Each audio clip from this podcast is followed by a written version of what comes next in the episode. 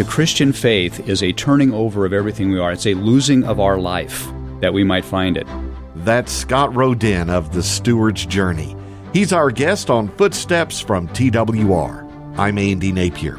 So, Scott, whether we're talking about a pastor or missionary, a mature believer, or a baby Christian, following Jesus requires abandoning self, doesn't it? One image that keeps coming back again and again from Jesus is this idea of complete, total surrender.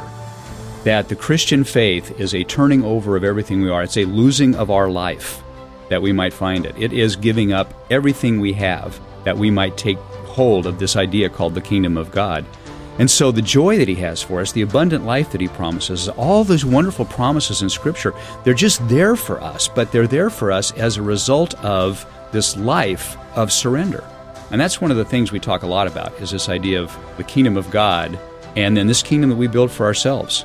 Our kingdoms are made up of everything that we want to hold on to and everything we want to control. And so I put stuff in my kingdom that I don't really want to turn over to Jesus, and that might be my reputation and my money, my time, all the rest of it. And I live in this very strong tension of what I think is mine as an owner and really what else is God's. And we'll never know the freedom and joy that God has for us until we're willing to step off that throne and abandon it all, surrender, and go His way. So it's absolute total surrender.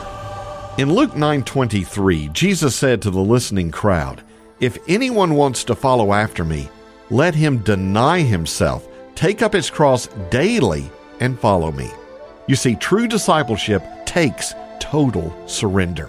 To listen again or to share this program with others, go to twr.org slash footsteps. Footsteps is a production of TWR.